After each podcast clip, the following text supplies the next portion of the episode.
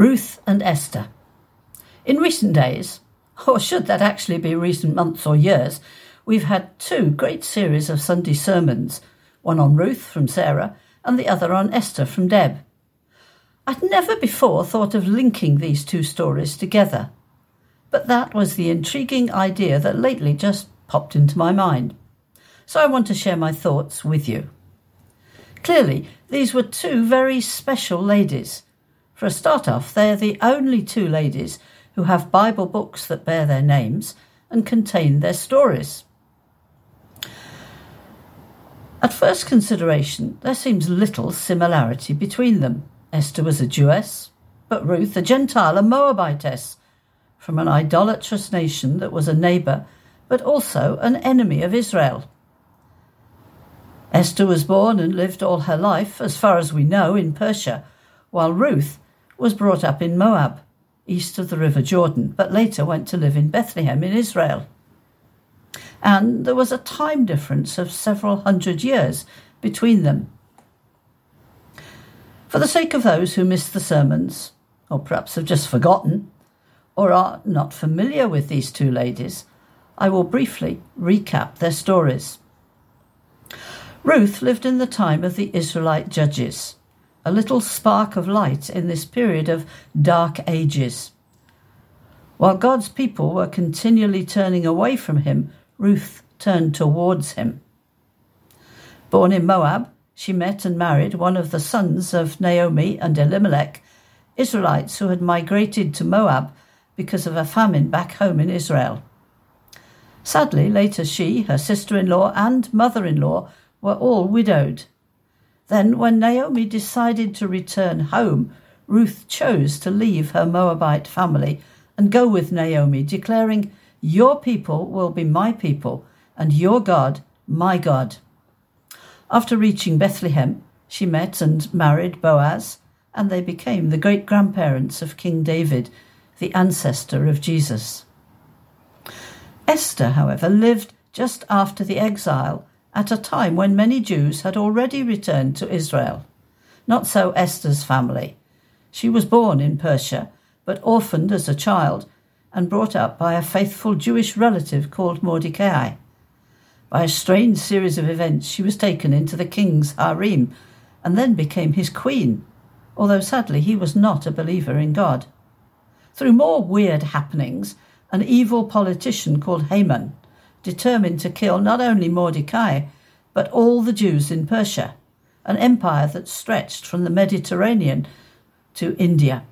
But his plans were foiled by the devout and wise actions of Mordecai and Esther.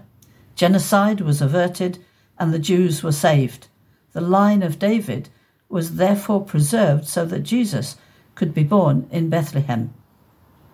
Despite these obvious differences, there are also several similarities, or perhaps more specifically, links between the two stories, not least because both centre around marriages, albeit rather different and complex ones. They both lived at significant times in the history of Israel.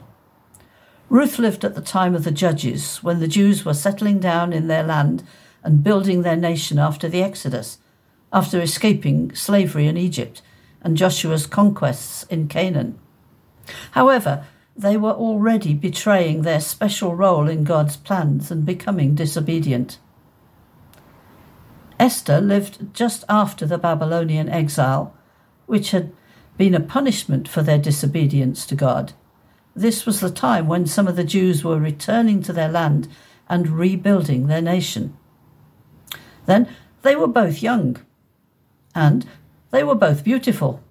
Esther, we know, won a beauty contest, but Ruth, too, had a beautiful inside nature, shown especially in her relationship with Naomi. Both suffered tragedy in their lives. Ruth was widowed early in her first marriage and later chose to leave behind her birth family to follow Naomi and Naomi's God.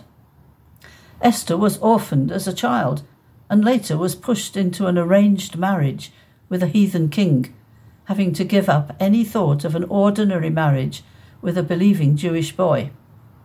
But perhaps the most important link between them can be discerned in the first and last chapters of each book. In Ruth chapter 1, verse 17, we read of Ruth's declaration of belief in God. Presumably, she had been attracted to the Jewish faith through the life and witness of Naomi, and maybe that of Elimelech and their two sons.